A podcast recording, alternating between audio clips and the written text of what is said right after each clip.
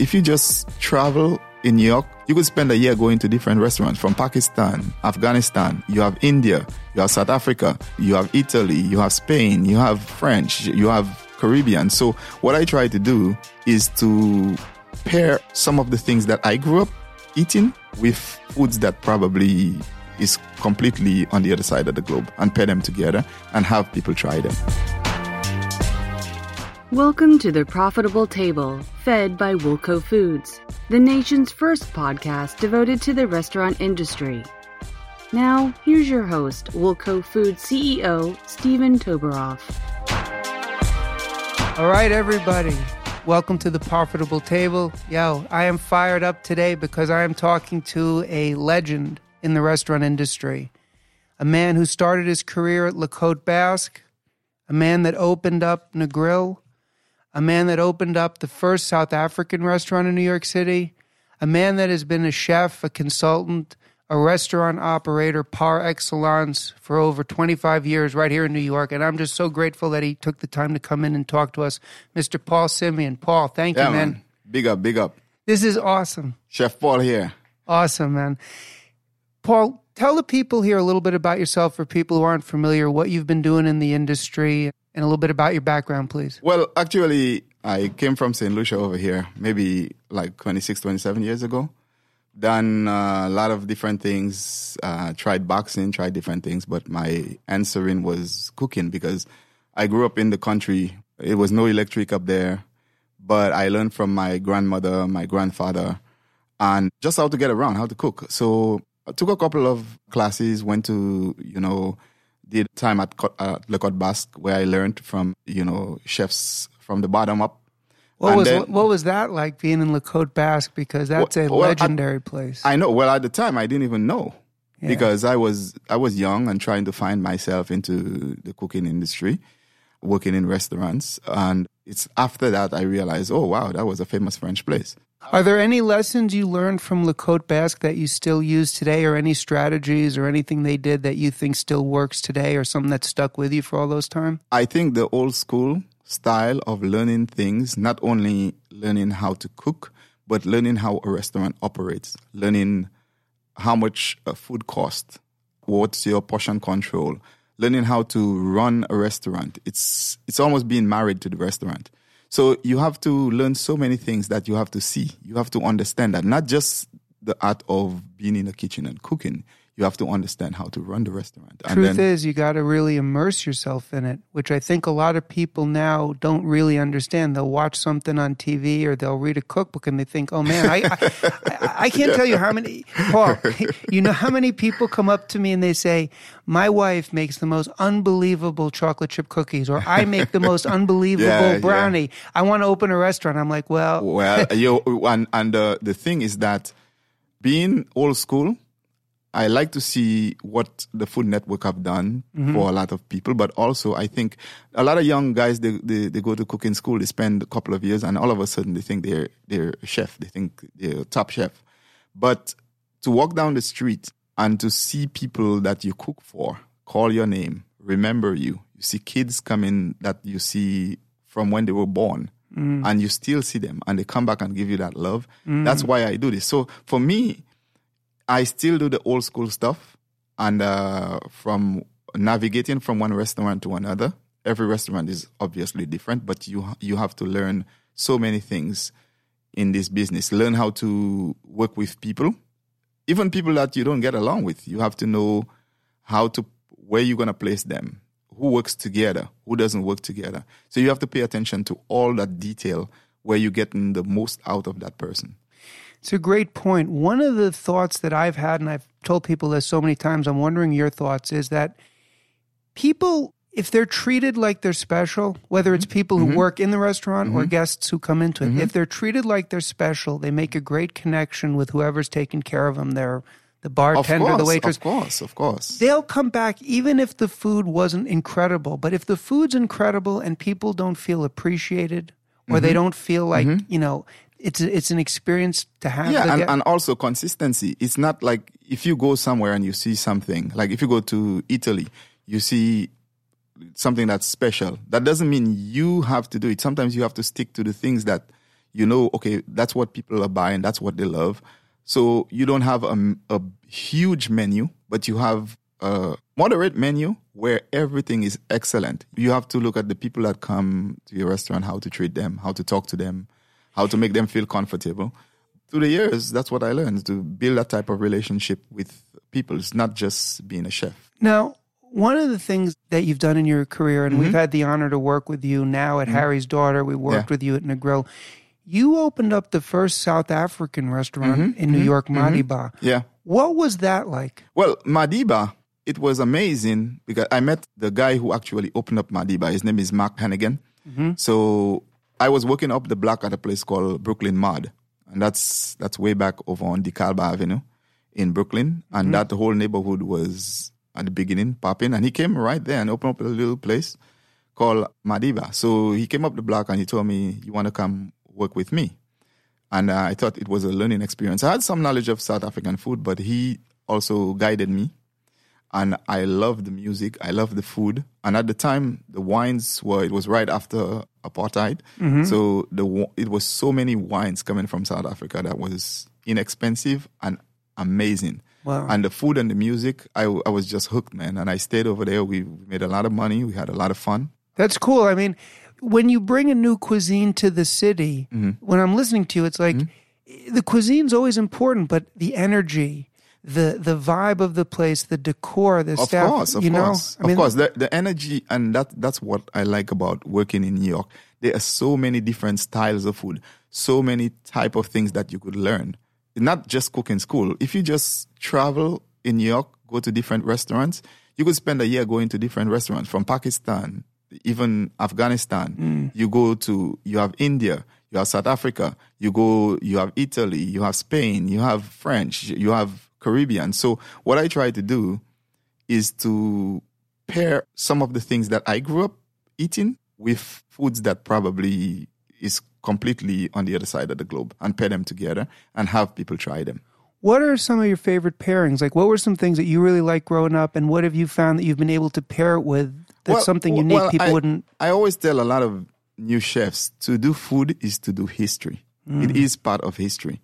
So when you do food, think you have to think. Okay, you you technically dealing with history. I I would take foods like, for example, if you're doing escovitch. Escovitch is a is like a pickle in the Caribbean that we do with fried fish or fried. We, we put it on top. Mm-hmm. So sometimes most people don't realize that it's actually Jewish. Mm. It's not even it's not indigenous to the, to the Caribbean. Amazing. After World War II, most of the Jewish people that came over there brought pickles. So we took it and we put a lot more pepper in there.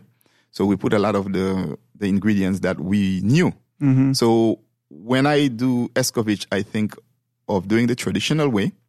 But also, if you think of things like green papaya, if you think of even a watermelon rind, like if you use a watermelon, you could use the rind and then you could soak it in the same vinegar and make it spicy. You could do it different levels as you want. So there's so many things that you could you could work with, you know? When you're a chef and you're putting together a menu, Mm-hmm. what do you put your biggest emphasis on? And by that I mean the following. You made such a beautifully stated point there that food is history. I've never heard it described like that. That's no, but Mm-hmm. That's that's so brilliant. And actually it opens up so many permutations for people. Yeah. But when you're putting together a menu, do you make any decisions such as I really want to make sure that this is either a complex menu, a diverse menu, or do you think, you know what, I'm just going to create these, you know, quote unquote basic dishes, but the flavor, the way I do it, the the, way the whole thing comes together is going to stand out. Well, well. Also, you have to look at demographics. Also, if I'm working with something where, say, if I'm doing jerk chicken, and I'm in East Flatbush, I might do something different from if I'm doing jerk chicken in a different place where they they've never had it. So I might just do a jerk chicken spring roll. Got it. So if people who had the spring roll will try the jerk chicken inside, and they'll be like, "Oh wow, this is amazing." Then I introduce them to the jerk chicken. That's You know I mean? awesome. Yeah, of course, I, I got it. I mean, it- you know, it's it's just so incredible because one of the challenges that I again that I see a lot with restaurants because Mm-hmm. I have the opportunity to see some restaurants that are super successful and other ones that don't is one of the challenges that people are not successful have is when they put together the menu, sometimes I feel like they do complexity for complexity's sake. I think a lot of people try to compete. Mm-hmm. It's like if I'm here, I don't I don't want to compete with David Burke. I just want to be me. You know? And sometimes the the simplest things, they seem simple, they complex in in terms of flavor of what they are.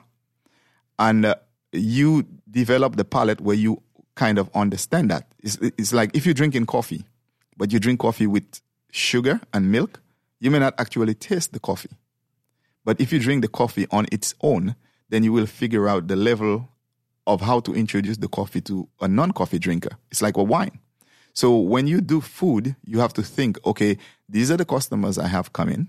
So I'm going to create the menu to suit their palate. And then I will introduce the things that I, I know slowly instead of thinking, oh, this guy on the other side of the street has a big Italian restaurant, so I'm going to try to take some of his food and put it on my menu. You got to be true to yourself, true to what you exactly. what you believe in. Uh, and you always learn. No matter how much you think you know, there's always time to learn. So you learn, you try different things, and then you develop a menu, and then you introduce it to people. But in terms of sometimes you go to a restaurant on one side of, of the street, you have busy restaurant. On the other side, empty. It might be simple things that people uh, are looking too far ahead instead of doing simple ingredients. Like you don't need sometimes 20 different ingredients. You don't need 10 different. Sometimes four great ingredients fits perfectly. And you know, I'm thinking the whole thing, whether it's in the restaurant business and many others, but for mm-hmm. sure in the restaurant business, those restaurants that are built on authenticity, mm-hmm. and I can think of a lot of them now, mm-hmm. those are the ones that stay profitable and relevant for years because when it's built on authenticity, Paul, do you think it's then easier to introduce new things because people know, hey, I started this restaurant and this menu is a reflection of what I authentically want to bring to the market? Of, of course. Then they'll course. take the risk and, and, and experiment the, with you. And they will experiment with you. But and then you do that gradually instead of putting everything at the same time. And also you have to think of your profit margin too. Sometimes you have to think, okay, if I want a, a menu that that is more complex or more, you know, sophisticated, do I have the money to hire a chef that is at that level? I mean, you have to look at the whole thing. Where am I getting the food from? Where is my food source coming from? How much am I paying for it? Or what is what am I trying to sell? Let you me ask you a question that I think about often, and I'm wondering if you've come up against this as a chef. Obviously, meal delivery companies are, are prevalent. Meal mm-hmm. deliveries is mm-hmm. huge now. Mm-hmm. To what extent, if any, do you take into consideration the meals that you're preparing and how they will, you know, fare, so to speak, after they've been delivered? In other words, is there any thought as to, well, you know, I've got this really great dish, but I, I don't want to put it available for delivery because it's just not one of those well, meals. I, I actually just had a conversation with the lady I work for. We were doing a catering and then she wanted certain things on the menu that is unique to oh, okay if you're doing if you put in rum if you're doing waffles with rum or you're giving your your your food this extra flavor you have to figure okay this it's flour based. So if you make it by the time you transport it it's not going to have that crispiness anymore so do you really want to do that because now you're dealing with social media people are going to be right on you Totally. And sometimes if you do something like that, you have to stick to foods that will hold.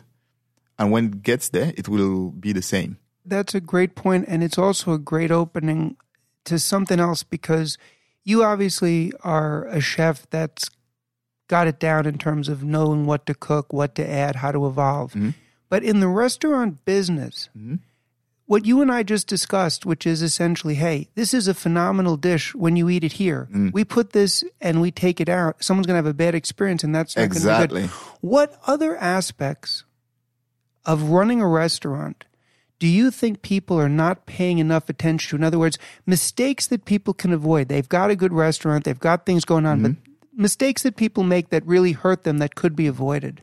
Well, sometimes there are people who who want who, they have the money to open up the restaurant, but they never worked in a restaurant. So I'd always say that it is a good idea go work as a waiter, go work as a waitress, so that you you feel for those people who put all the hours in. even the the guy who cleans the floor at the end of the night, you have to kind of understand what he does, the amount of work that he does. So I think like it's not just opening up a restaurant. You have to have a connection with the people that you work that works with you, so you get the most out of them. I can totally relate to that. You know, I'm the CEO of Woolco now, but Mm-hmm. for three years I worked in customer service.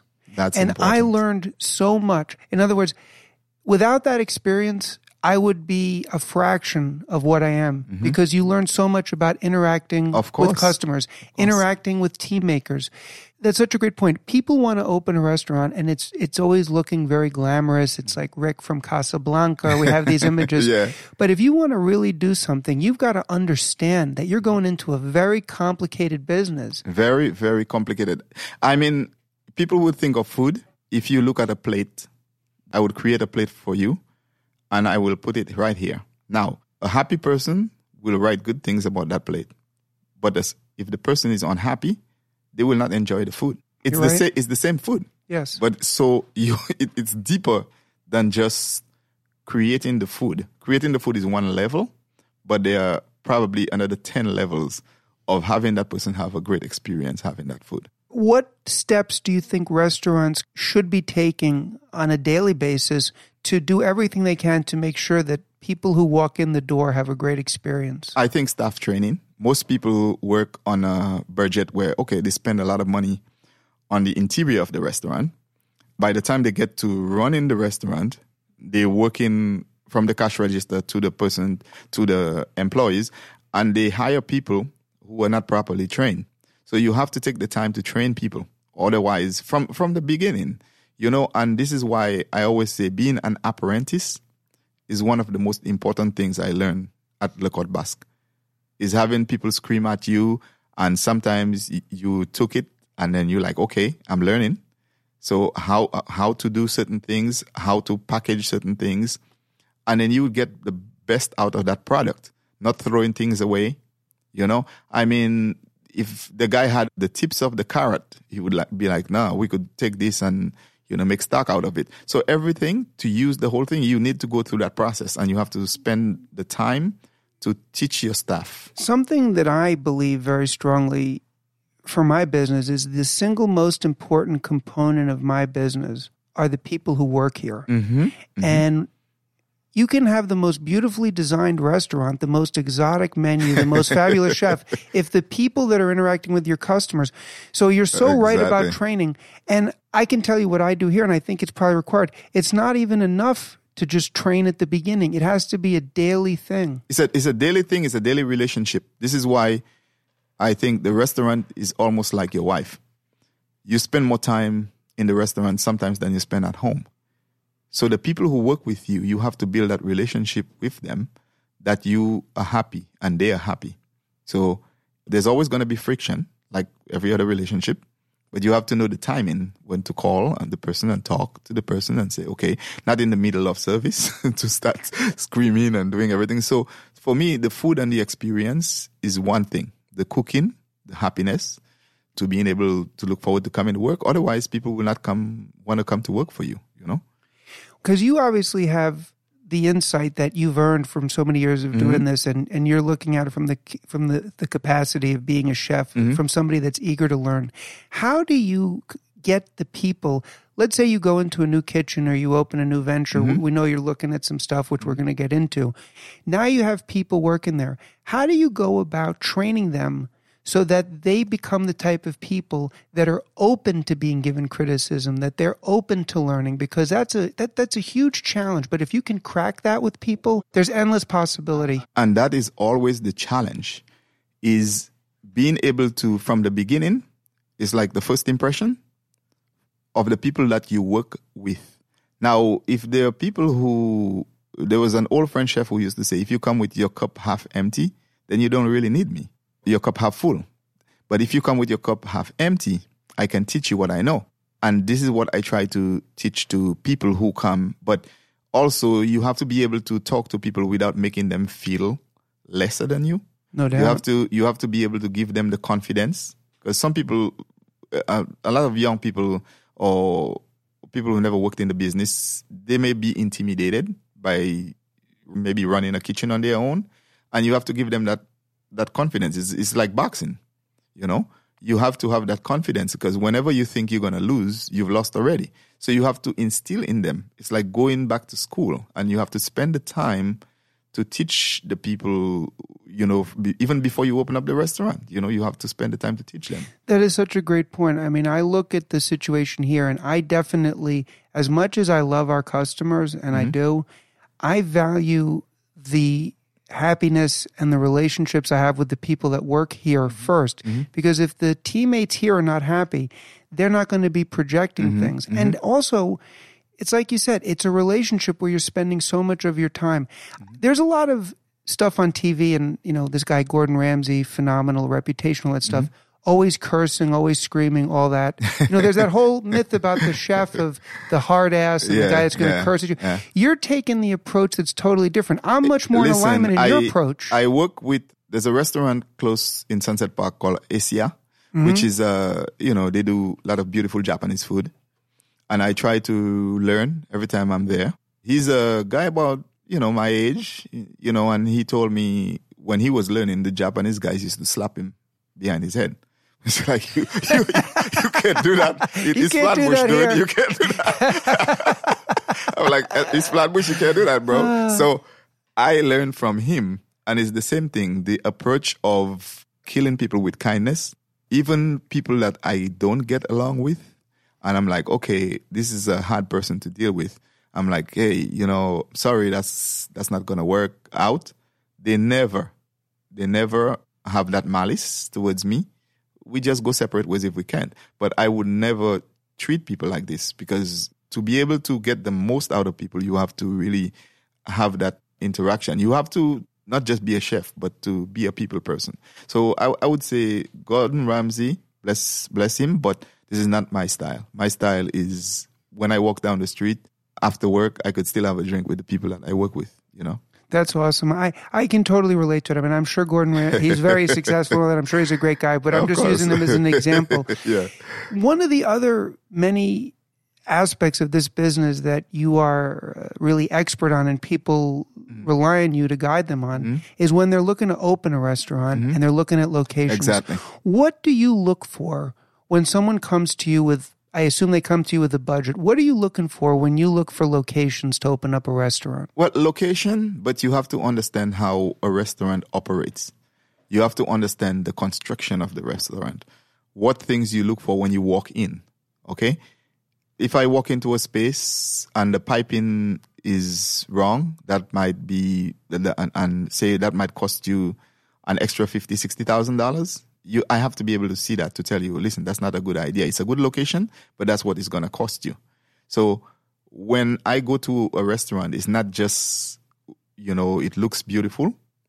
Uh, it might be one raw space, or it might be a place that had an old restaurant before. Just for example, there's a place called Brooklyn Chop House close to City Hall over there.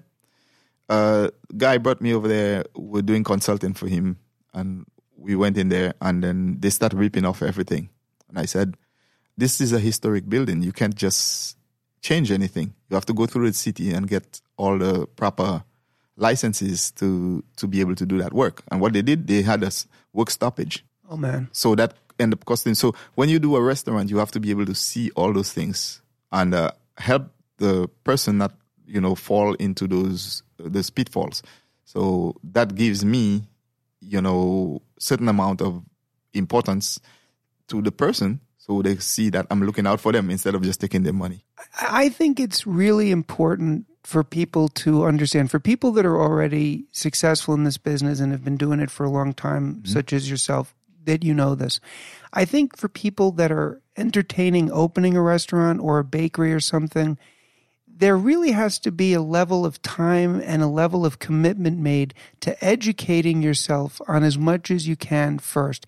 I'm not talking about analysis paralysis. You know, that's not a good way to mm-hmm. go through life. Mm-hmm. You're passionate about opening a restaurant. Mm-hmm. You've made that decision. You've got the money. You're a go. Awesome.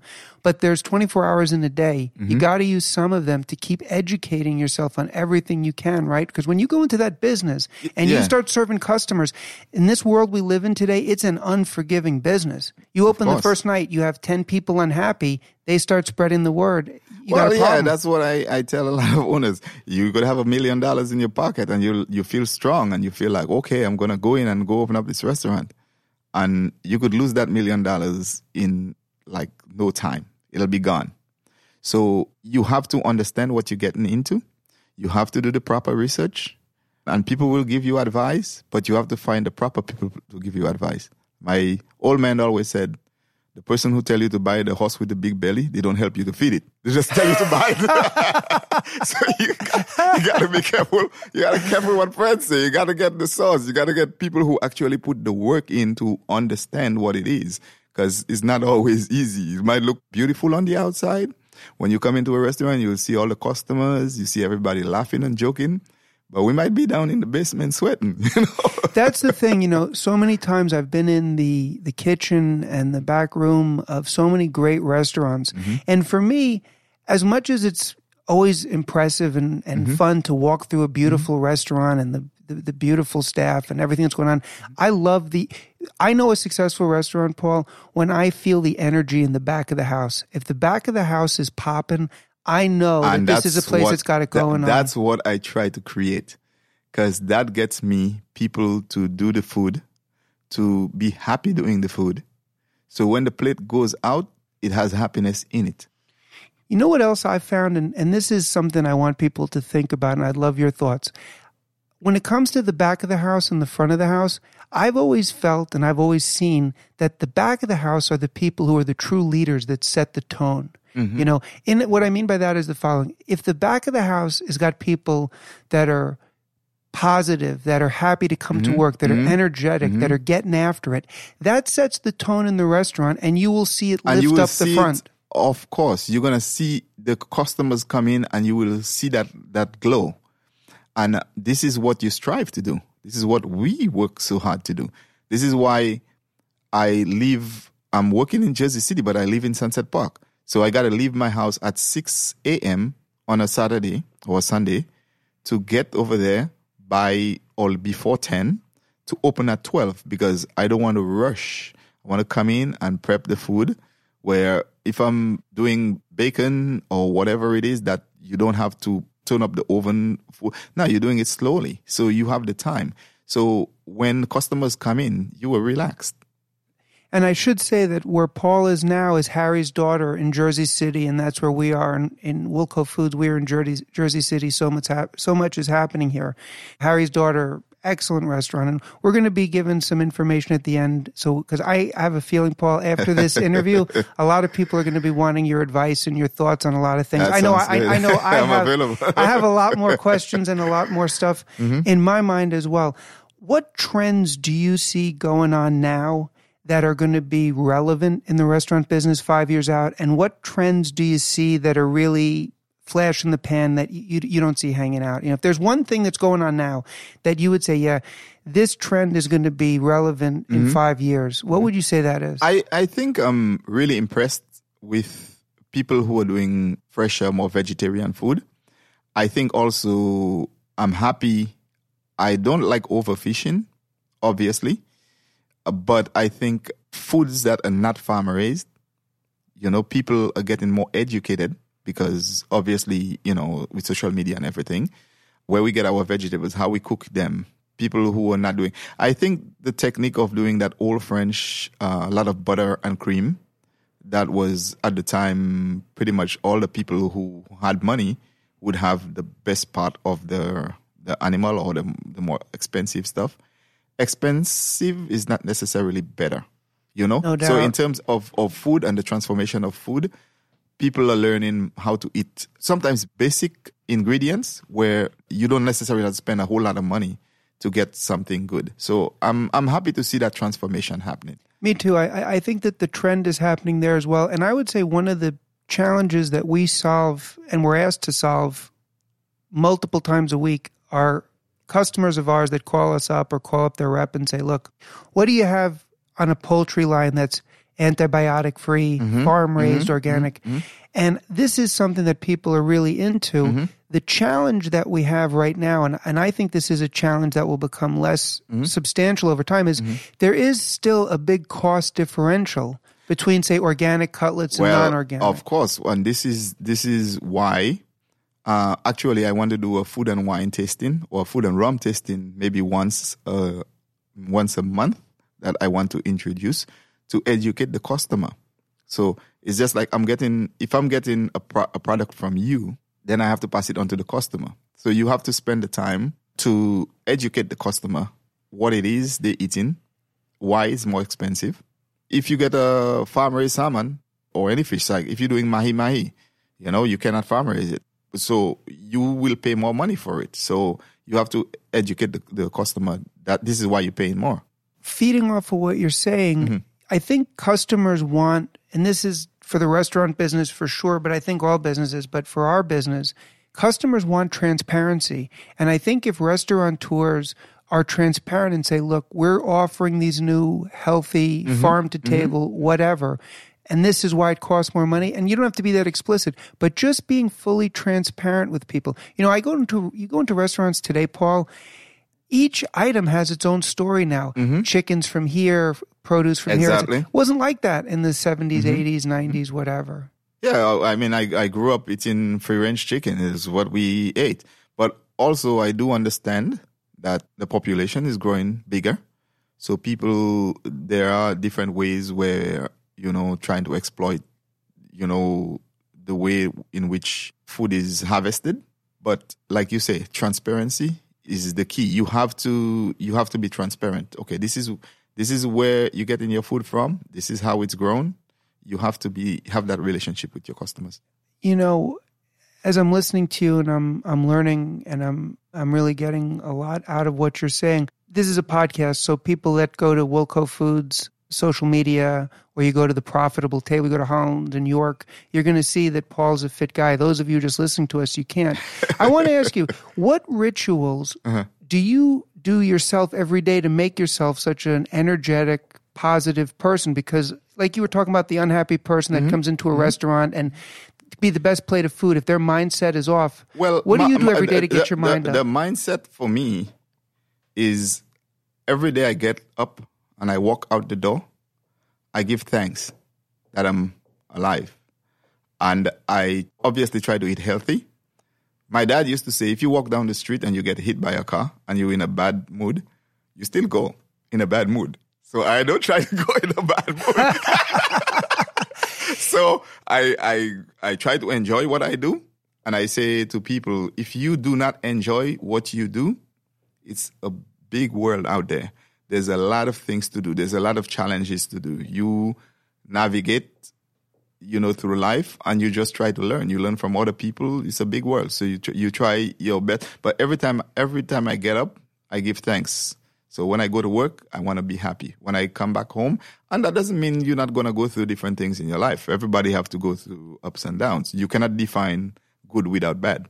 It's the opposite. No so you, so it's both of it. No so you just you just take your lumps and you you you keep walking. I, I couldn't agree with you more. I think gratitude is the foundation for being happy. And anytime I ever catch myself where I feel frustrated or dejected or negative, mm-hmm. I immediately ask myself a question that's going to shift my mood. And that first question is, what do you have to be grateful for? And the list is so long. And then once I start realizing all the things I have to be grateful for, and these are things that if people think about it, they all have. It's just they mm-hmm. don't ask the question. You know, mm-hmm. they're spending so much time thinking about why is this wrong or what's going on here. They don't realize how Ev- much they have. everything everything has something you could look at it that's negative. I drank aloe vera juice, shaved some aloe vera, blend it up with some coconut water, put throw some berries in there. It was bitter, but it's good. it's, it's good for you. No so, doubt. so you have to look at everything. You could you could say, oh, this is bitter. I don't want to have it, but it's it's life. It's what it is. So we have to try to enjoy both parts of, of life. What is your favorite dish to cook? Well, I would say one of my favorite things to cook is salted codfish.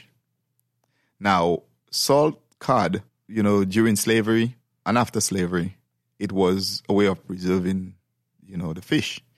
but you've never seen a cod swimming in the Caribbean.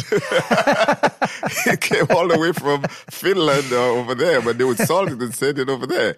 And I don't know, we addict, we kind of addicted to that. So for me, I boil green banana, green bananas, or I use either salted codfish or I use smoked herring. So we saute that, you know, you blanch out the salt out of it and you saute your onions, thyme, scallions. You could put uh, no, don't cook the tomatoes too much, and then you you fold that salted cod in there, and we eat that with green banana, or we mash the pumpkin, which is like kabocha pumpkin, with either potatoes or green banana.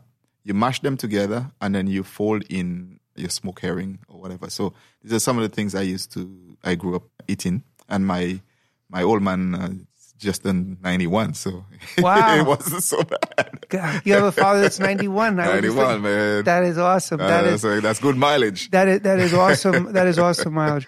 Paul, this has been such a such a great interview. And what I'm going to do, if it's okay with you, is for people that want, if Paul's kind enough to give it to me, his recipe on how he makes salted cod, you're going to be able to access that on woolcofoods.net. You're going to be able to see that on our Instagram. Definitely. You're going to see it. We're going to be listing all of Paul's information. This guy, if you want to deal with somebody that knows this business inside and out, and not just somebody that knows this business, somebody that knows life inside and out, someone that's going to bring value to what you're doing. I can't think of anybody better to pick up the phone and ask and talk to because this has been this has been a real real pleasure, Paul, and I've Thank gotten so you. much value and learned so much from talking to you, man. Thank and I don't and now I can say, and I hope you'll agree, we're not customers, man. We're friends. Of course, of course. That's And what this- it's all about. That's man. what this is all about. so, Paul, thank you for call, thank you for coming in. This has been an absolute joy for me, and I so appreciate it. And for those of you out there listening, I've been talking to Paul Simeon, chef, consultant, restaurateur, boxer, philosopher, somebody really special that has a tremendous amount of value. If you listen to him, he is now with Harry's daughter, which is in Jersey City. I'll have the address available for you to check out on social media as well as our website. And thank you so much for listening. This is a great example of what we do at the Profitable Table. We give you actionable, relevant information on how to run your restaurant, but we'll get into anything and everything if it brings value, if it makes us laugh, if it makes us happy, if it makes us enjoy life more. So thank you for listening. Thank you, Paul. And I'll be back with you guys real soon. Thank you Have a great me. day. My pleasure, man.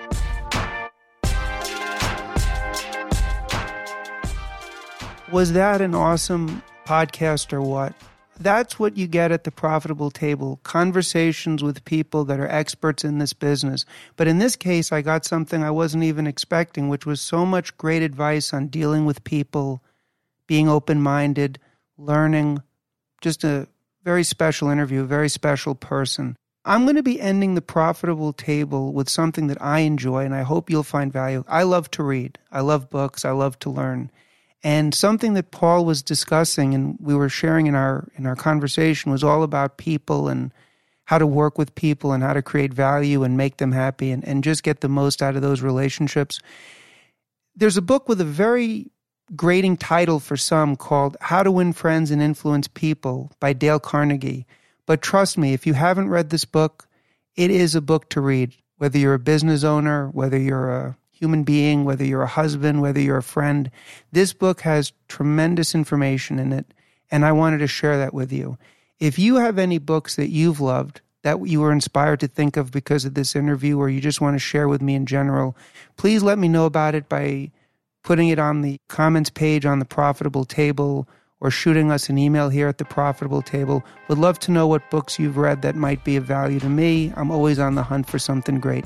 Anyway, have an awesome day, and I look forward to checking in with you guys soon. Have a great one. Thank you for listening to The Profitable Table, fed by Woolco Foods. Please be sure to rate and review the show on Apple Podcasts or your favorite podcast app. And to learn more about Woolco Foods or Steven Toboroff, please visit us at woolcofoods.net.